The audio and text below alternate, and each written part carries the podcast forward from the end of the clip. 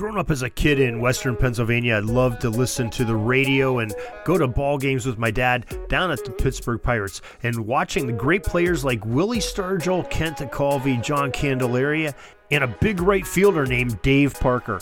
We have the biographer of Dave Parker's book, Cobra, A Life of Baseball and Brotherhood, that co wrote the book with Dave Parker. Dave Jordan is his name, and he joins us to talk about the book in just a moment. Hey, this is Darren Hayes. You've probably heard me on the Pigskin Daily History Dispatch. Well, welcome to my journey of learning more about sports history, and we're going to do it by learning about the great athletes and the uniforms that they wore, as they both tell a lot about the games that we love and have watched so much throughout most of our lives. These are the chronicles I'm going to share with you on what I've learned through my journey in the Sports Jersey Dispatch.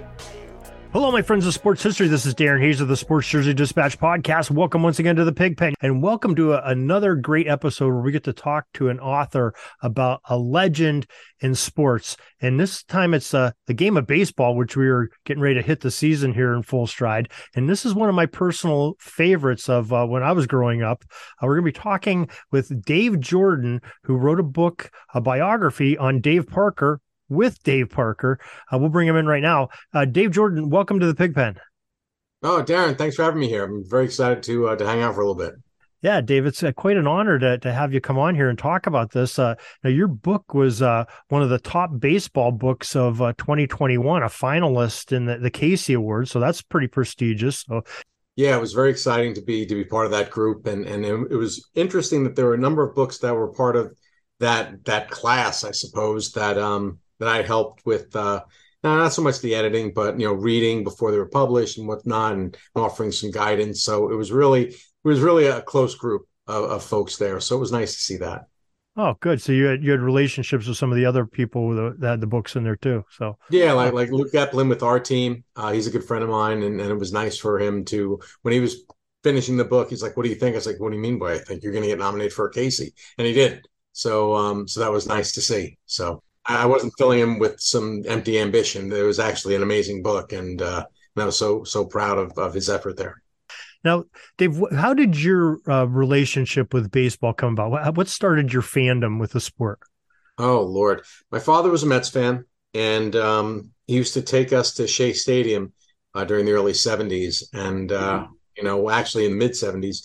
Uh, my first game, um, I remember, it was Tom Seaver was pitching he won. Dave Kingman, Sky King, my, my favorite player growing up.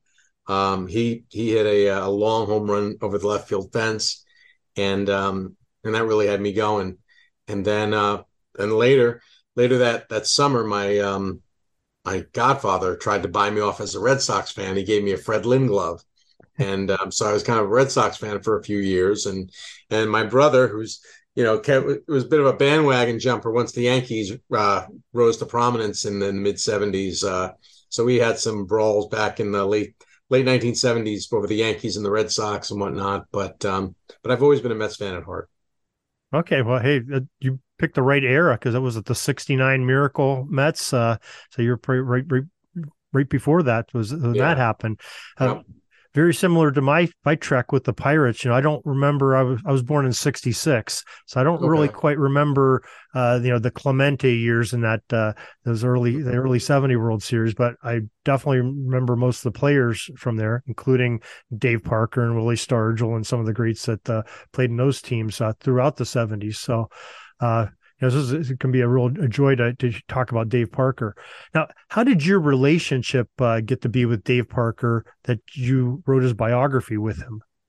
Well, I, I had finished a book called uh, Fastball John with uh, John D'Acquisto, who was a Pirates fireballer in, in the 1970s who hurt his, hurt his arm. And uh, that, that book had, had received some acclaim.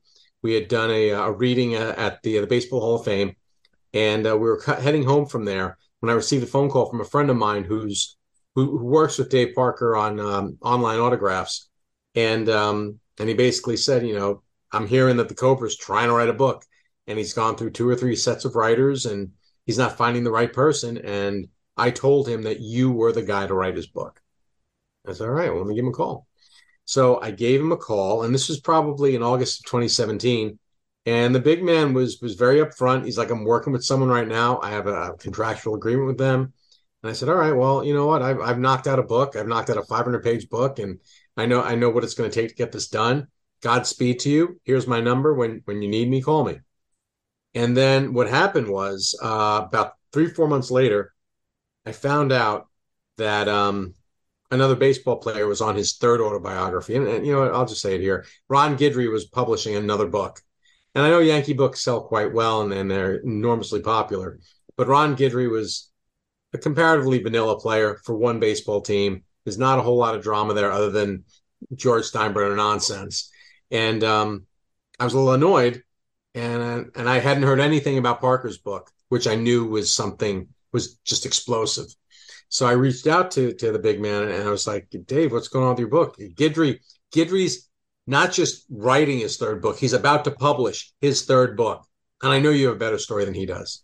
I was like, yeah, well, it fell by the wayside, this, that, and the other thing. And I said, look, you know, I'm here to help you. And if you really want, if you don't want to write a book, God bless and and best to you and your family. But if you want to write a book, I've done this before. It's not my first rodeo. I'll send you my book so you can get a look at it, what what my book looks like. And um, if you really want to do it, we can do it. And they was like, keep talking. so um, the way it stood out, I mean, this is probably in, in late fall, early winter, uh, 2017. We would talk every Sunday morning from 11 till 12:30, but we didn't talk about baseball. We talked about football, and football is Parker's favorite sport. You know, he really? always won. He always, and if you, you, read Cobra, you'll you'll see how much he loved football. And um, we would just talk about the NFL, we talk about the Bengals, and, and a little bit of the Steelers and whatnot. And it would basically be my Sunday foot, football Sunday pregame show was talking football with Dave Parker. Oh wow! and, and, we did that from probably December until the Super Bowl, and because uh, on a Sunday he'll sit there in, in, his easy chair from one o'clock till ten thirty at night watching the games, hmm. and he'll have friends over, and there's food going around, and it's always football Sunday is a very special day at the Parker household. So um, once football season ended, we kept talking and we were done talking about football. And he was basically like all right you want to write something? We'll do one article. We'll do one article and we'll see how it goes. And he said what do you want to write about? I said what do I want? he's like what do you want to write about? I said i want to write about the politics of right field in the wake of the clemente tragedy. He's like i know all about that so we started talking about all of the moving parts of who was going to replace, you know, the departed um, Roberto in right field for the Pirates in '73. And it's in it's a story involving Milt May, involving Sanguillen, involving the the rookie Richie Zisk, Gene Clines, and and numerous other other minor leaguers who who never quite made it. But um, it was a, it was an article that we ended up uh, getting published in uh, Sporting News to large acclaim. And Parker started receiving all these accolades from friends and family, former teammates. Everybody loved the article, and it was it was called "Brother, Brother, Brother." And um, when we were done with that, about a day or two after it was published, he said to me, "All right, fine, let's write a book."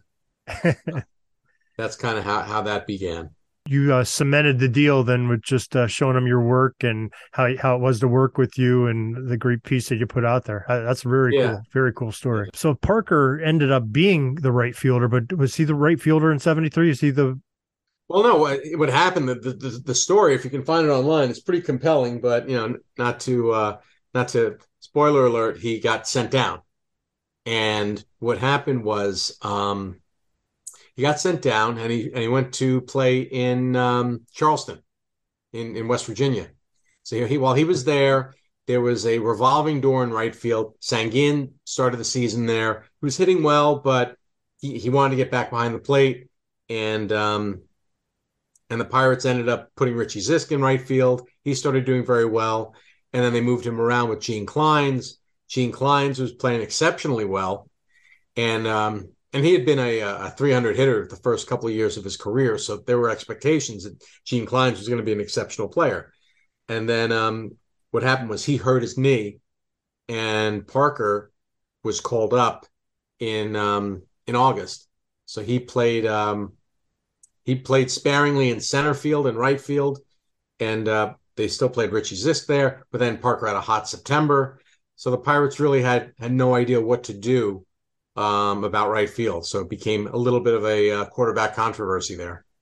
well, good problem to have when you have too many good players. You know, yeah, better than the way it's been with the Pirates uh, lately. That's for sure. uh, but the, the, the funny thing that a lot of people don't remember, and in April of 1974, around this time, Dave Parker was named the starting first baseman for the Pirates, hmm. and he actually started in 1974. He started the first five games at first base, and um, they played the St. Louis Cardinals and the Montreal Expos.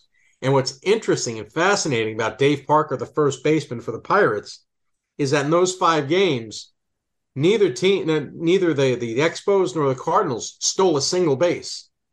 Now, if you remember your, your baseball history, 1974, who is that? That's Willie Davis. That's Larry Lintz. That's Bake McBride's rookie season. It's also Lou Brock, who stole 118 bases that year and he didn't st- steal a single base while Parker was playing first. Jeez. yeah, that's quite and, a testament. And well, well, the, the biggest crazy thing was there was a, um, a newspaper strike. So in Pittsburgh, there's really not a whole lot of, of you know, archives on Dave Parker, the first baseman, and how that went down. And ultimately, Danny Murtaugh moved Parker back to the outfield to make room for the uh, Dot, uh, Bob Robertson, who was feeling a little better, who had been hurt in 73 and 74. But I think what happened was um, Parker's arm was so strong that Murtaugh looked at him and basically said, "We have the, the first baseman with the best arm in baseball." And then he and Joe Brown, the, the general manager, was like, "There's a reason first basemen don't have an arm like Parker." So that's when they realized he's an outfielder. He's not a first baseman. Yeah, that that arm was. I mean, one of the he had many great attributes, but the the vision that comes to my mind, I think it was like the '79 All Star game where he uh, had that throw from right field yep. at the plate to, to Gary Carter, and I forget who he put out, but it was it was like right on the dime. To know, they, they I think uh, Garagiola was calling the game. He gave most of the credit to, to Carter, Carter, for blocking the plate, but I mean the the ball never hit the ground. It, it was right there, probably six feet off the ground. It was an amazing throw. And what we talk about in the book is that the runner was Brian Downing. And, okay. Uh, and Parker was said something basically since Downing was a catcher himself, old old Downing should have known better, you know. so uh, you know, he, he has a lot of funny remarks like that in the book.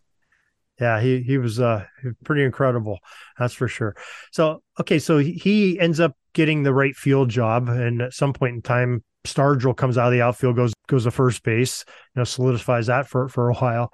Uh, but you know, quite a a three four uh, in the batting lineup for the Pirates for for the next five six years at least uh, with those yeah. two. There there was there's actually a story that goes to that as well. Uh, it was spring of 1975, and Danny Murtaugh and, and Joe Brown were going to give Parker 500 at bats. No matter what he was doing, he was getting his 500 at bats, and they were going to stick him in the outfield. They were trying to figure out what what to do. Al Oliver at this point had sworn off first base. He didn't want to play first base anymore.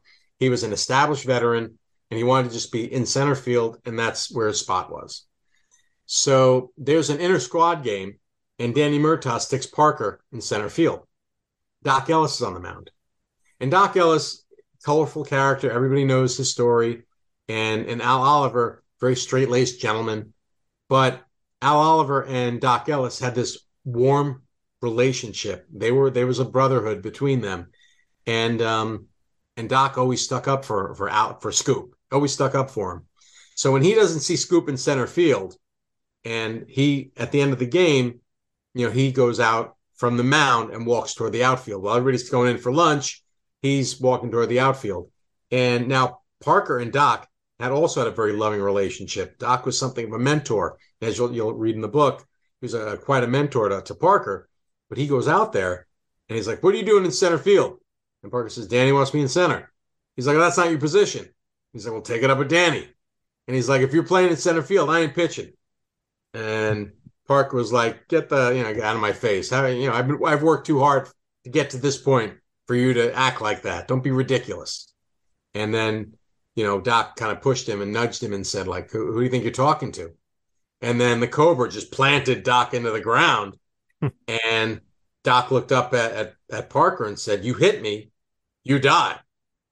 And and Parker kind of let him go, but Doc was was still pretty sore about it. And uh, later that afternoon at, at lunch, um, Parker's eating and he looks out and he sees down on, on another field that uh, Doc and, and is just like being very, very vocal and animated. And Willie's just standing there like this, and, and Doc saying this and that and the other thing, yada, yada, yada. One day later, Stargell calls a press conference and announces that he's going to be playing first base.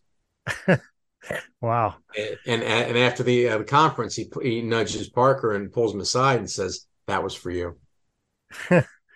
Wow, that's an amazing story. I, I never heard that one. That's that's yeah. good. Wow, and it's probably about time for Willie. He was getting a little, little older at that time too, a little larger, and he'd been playing earlier in his career. I think so. Yeah, it was like that, and and his knees were creaking a little bit from playing uh, playing five years on the uh, on the artificial surface. But you know, if you look at the numbers, um, and even the the uh, the sabermetric numbers for defense, Stargell was one of the better outfielders in in the game for the time that he was out there. He was he uh, he put up some very respectable numbers, and he wasn't he wasn't a liability by any stretch of the imagination. No, no, I'm not. I'm not saying that, but I'm just saying, you know, especially I'm I'm picturing, you know, 1979 Willie Stargell, and I, I can't picture that, a little that bigger. Man, yeah. yeah. I can't picture that man being in the outfield and, and center field at all or left yep. field. So, oh, Great story. Now, I guess uh, I've been neglectful. I have not let you uh, say the name of your books. Why don't you go ahead and say the name of your book and oh. where people can get get their hands on it? Oh, it's it's called Cobra: A Life of Baseball and Brotherhood by Dave Parker and Dave Jordan, and it's a uh, release from the University of Nebraska Press. You can pick up in about half the uh, Barnes and Nobles that are out there, or or Amazon, or the uh, the Nebraska Press uh, website. But uh, but it's readily available. Okay. And, and folks, if you're driving in the car or at the gym, don't have a pencil, we will uh, put those in the show notes as we always do of this podcast. You can uh, get a link to get right to Dave's book on Dave Parker. Dave, there's a little bit of controversy to uh, Dave Parker throughout his career. He, you know, there's some things that uh, were the ugly side of, of baseball at the time and that mm. affected him. Maybe you could talk on those points a little bit.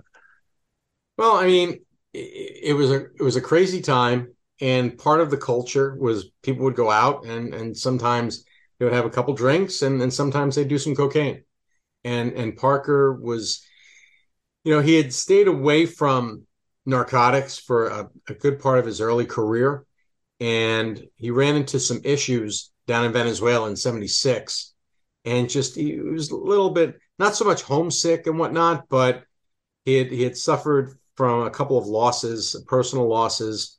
Um, his teammate Bob Moose had been uh, killed in a car accident uh, in the summer in the in the uh, postseason 1976, and then um, his beloved manager Danny Murtaugh had had died of a heart attack. He he had stepped down by that point, but you know was, he was still very special to Parker. He loved Dave Parker, and a lot of people don't realize how much Danny Murtaugh loved Dave Parker. And I'll give you an example. 1974, Parker was hurt maybe three or four times during the year. And Richie Zisk had a fantastic season, batted 290, 295, drove in 100 runs, you know, batted, you know, close to 300 against right handed pitching. And yet, in, during the 1974 NLCS, Danny Murtaugh employed the platoon advantage and started Parker in two of the four games over Richie Zisk. Hmm. Wow. And that really told me how much um, Danny Murtaugh was invested in uh, the success of Dave Parker.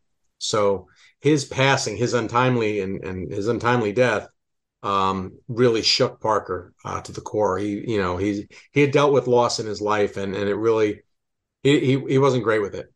So he was at a party, fancy, uh, you know, apartment complex. Um, a lot of the rich people, and then the hoity-toity of, uh, of Venezuela was there, and someone offered him some cocaine and he's like you know whatever and and that's kind of where it began and um and it was very much a social thing and you know but the thing about parker that i've always discovered about him is his strength and his intelligence and you see some other ball players who got hooked on drugs who got hooked on drugs he was never hooked he was he was a the uh, recreational user sometimes some days more than others but he was a recreational user And then one day he decided, I'm done. And he didn't go to rehab. He didn't go to any any 12 step programs. You know, he's still the guy that can walk into a bar now and, and, and have a cocktail and not not get the shakes or anything like that.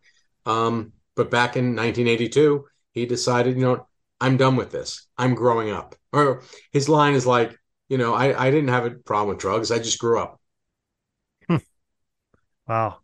Could be a, lesson for a lot of us and uh, some of our, our bad habits that we need to, to get away from. So that's a, that's no a, a very addictive one. So kudos to him for that.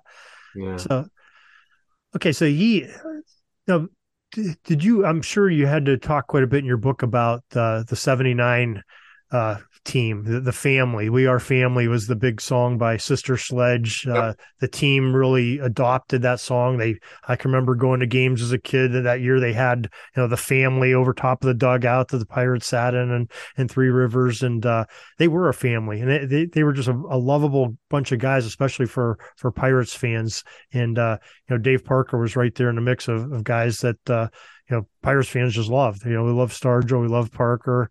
Uh, you know, we love the pitching staff. Uh, you know, and uh, how how was that locker room really? Were they really a family? Like, well, the- well, here's the thing, and I, and I kind of figured this out.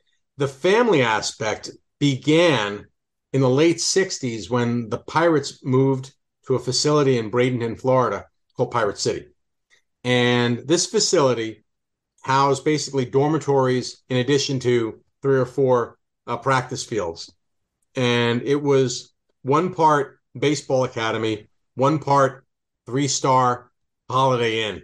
And if you weren't married, you were staying at the facility for all of spring training.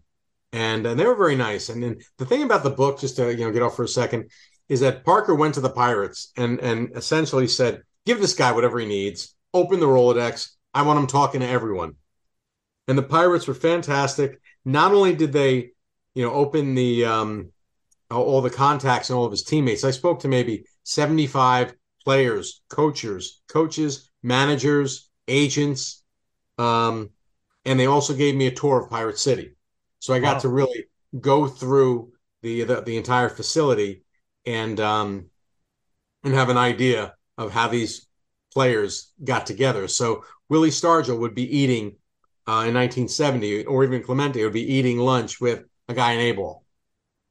Hmm. Um, so it was really like that. And they all got together. They ate together. They slept together. They they went out to the same bars. So the aspect of family begins in the late 60s, in late 69, or I guess spring training 68, 69, rather than 77, 78. So it, it was an aura that was around this organization for many years before the 79 season. Wow, and it was a, not just the the major league level. You're saying all the way down through the farm system from spring training. Wow, that's, indeed, indeed. That's, and, and one of the things when you write a book about about athletes and, and and ball players, you find like if you run into somebody like George Brett, George Brett has a million memories. So he's not going to remember something that that happened on June 13th, 1975. But if you have conversations with guys who had a cup of coffee, guys who didn't even make the majors, who, whose career ended in double A, they'll remember that time they played an exhibition game against Hank Aaron. They've told that story, you know, 10,000 times. You know, Dave Parker has 100,000 memories. Some some guy who didn't get out of A ball might have five, but those five are, are just, you know, right on his brain at all times. And he's able to talk about them and, and, and whatnot. So getting in touch with a 12 to 20 of those minor league players also enhanced um, the narrative of, of Cobra's book. Hmm. Now, how did he ended up getting the nickname Cobra? Because I, I, can remember as a kid, it was one of the, the favorite things when he would uh, during home games he would get up the uh, the Swami song for the India. Yeah, I love the Swami song. India, it would just play, and you you knew that Dave Parker was stepping in that batter's box, and yeah. something good was about to happen. How, how did yeah. he get that nickname? Well, here's what happened. In 19 in late May of 1975, um, a former uh, heavyweight boxer, Ezzard Charles, had passed away, and Ezzard Charles was known as the Cincinnati Cobra, and um, you know media circles back then you know, Cincinnati Cobra, Cincinnati Dave Parker, Cincinnati Cobra. Bob Prince, who loved giving players nicknames, as everybody knows, um, he decided that Dave Parker was he was the Cincinnati Cobra, and the Pirates uh, trainer uh, Tony Bartirome, he uh, he was also a big uh, boxing fan, and he decided, yeah, here's the Cincinnati Cobra, and then Cincinnati Cobra two weeks later just became the Cobra. Wow. That's that's, that's the story. Yeah, you bring back fond memories of listening to, the Bob Prince and you know Lanny Frattare and, and all the great Pirates announcers they had over, especially in that era. I, I listened to them on the radio almost every every night in the summertime. That was my nighttime ritual. My mom would say, "Hey, get to bed, turn off the lights." And I had that clock radio where you could set the the timer on it, and it'd always be on the, the Pirates game, you know, when they were on. I, I was right there with you with Bob Murphy and the Mets. Yeah. And I guess all at that time it was Bob Murphy, Lindsey Nelson, and Ralph Kiner. They would switch both television and radio, and you know Bob Murphy put me to sleep every night. It was wonderful. I, I shared that story a few years ago with one of my kids, and they're like, "Well, Dad, why didn't you just put it on TV?" I'm like, "For one, we didn't have cable TV back then, and two, you know, they, they weren't on they weren't on TV all the time. It was you might have like Monday night baseball or maybe a Saturday game. You know, you got very little did you get to see. You know, near Pennsylvania, we got to see very few games on TV. Mm-hmm. You go see more at the ballparks than you could on TV. But, there, uh, maybe, maybe there was a Monday game or no Tuesday game the Wednesday game, no Wednesday game. Then it was Friday, Saturday, maybe the Sunday game. Always a Sunday game, but but for the most part, you know, not every baseball game was on television. And here's the interesting thing about Cobra and the book. It begins, you know, we talk a lot about the party atmosphere and the family and, and good times and going to restaurants and going to bars and going to clubs and these guys hanging out like buddies and whatnot. As the book, as Parker grows older and he evolves, baseball evolves, and free, and we talk about uh, the infancy of free agency, and we talk about baseball as a business. And one of the the lines we use in the book is that Cobra is about a game, is about a million dollar talent just before baseball became a billion dollar game. And we talk a lot about that and how, well, you know, to your point about not the the games weren't always on because you know, teams inex- inexplicably believe that if the game's were always on, nobody would go to the ballpark. But they didn't realize if you have the games on every night, you're going to just crush it with advertising. And they didn't really recognize that until 1983, when you started to see cable stations picking up rights for baseball games. And one of the soft themes of the end of the book is how broadcasting saved baseball. And we talk a lot about that. Yeah, I, think uh, broadcasting saved many a sport. You know, we have talked about it on other podcasts about you know how it saved football. Definitely, the NFL wouldn't be the the behemoth it is today without the giant uh, television contracts and things like that. In baseball, you're right. It's uh, you know, it's it's sort of not maybe not as popular. Football's probably overtaken as the most popular sport in yep. the United States, but you know, it's definitely still a relevant part because it's on TV every night during the summer. yeah, and and that's one of the things we talk about at the end. And I'm not going to, you know, kind of uh, ruin the uh, the plot line, but I will say that at the end of the book, something happens to Parker on the same day that Major League Baseball signs a billion dollar contract with CBS, and then after that, nothing's the same. Hmm. Okay. So. Well, there, there's our teaser, everybody. Dave, let's mm-hmm. give them the, the, name of the book once again and where they can get sure. it. It's uh, Cobra a Life of Baseball and Brotherhood by Dave Parker and Dave Jordan. And you can find it at Barnes and Noble or your nearby bookstore. You can order it, and you can also order it through Amazon or the uh, you know, Nebraska Press uh, website. Okay, and I, I have one last question for you. Okay, as a lifelong baseball fan who definitely watched Dave Parker in the era, what what is your favorite Dave Parker moment of you as a fan? I would have to say it's when he hits the home run in the 89 ALCS. And Kelly Gruber on the Blue Jays was giving him junk in the papers and whatnot and talking about Parker. And then after he hit, as he's hitting the home run, he does this this jog around the bases. He used to call the thing.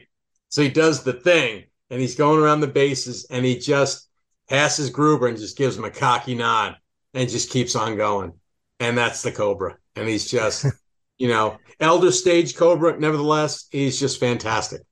And, and, he's probably pushing 40 years old in, in that series too. You know, he's, he's not a player at that point in time. Indeed. Yeah. Yeah. Amazing. He's just, he was super cool. And one of the things I was nervous about with the book was just, you know, God, this guy has this amazing uh, rep. And I knew that there was a baseline of coolness that, you know, I had to make sure that, that we, that, that he helped, lived up to that. And boy, did he live up to it. And, and the book is just, I, I still love to read it and I, I, I feel weird because I, I hear from other writers and they're nervous and I don't know if it's good enough and this and that. And I don't know if I'm just and, and they have imposter, you know, syndrome or whatever. And I just felt through this thing. It was so easy. We would talk. I would talk to his teammates. I got all the information. We did a ton of uh, archive search uh, searches on newspaper.com, newspapers.com. We did a lot of homework, and I just felt down the line this is going to be a great book. And I, I, I had supreme confidence, much like the Cobra had supreme confidence at the plate and in right field, that uh, that we were going to have a winner on our hands. Well, when you got uh, great subject matter like you did for that book, it's it's hard to, to go wrong on it, and then especially him him helping you and the Pirates organization helping you and all the the modern technologies and the internet and newspapers.coms of the world. It's yeah. a, a great thing. So uh, very, very looking forward to, to, getting my hands on a copy of this book and, and reading it. And I'm sure the listeners are too. And uh, we thank you, Dave, for, for joining us today. to Talk about this great book and this great player from baseball history, Dave Parker. So thank you, sir. Darren, thanks for having me on. It was a blast. Sorry, but my pitching coach just called timeout and he's coming out to the mound. I think I'm going to get yanked for reliever. We'll see you back tomorrow for some more great sports history on Sports Jersey Dispatch Podcast. We invite you to check out our websites, jerseydispatch.com and pigskindispatch.com. Not only see the daily sports history, but to experience the preservation of great events and people that play the games. Find us on Pigskin Dispatch. It's also on social media outlets of Facebook, Twitter, Instagram, and don't forget the Pigskin Dispatch YouTube channel to get all your daily sports history. Pigskin Dispatch is happy to be associated with the Sports History Network, the sports headquarters of yesteryear, found at sportshistorynetwork.com. This podcast is part of the Sports History Network, your headquarters for the yesteryear of your favorite sport. You can learn more at sportshistorynetwork.com.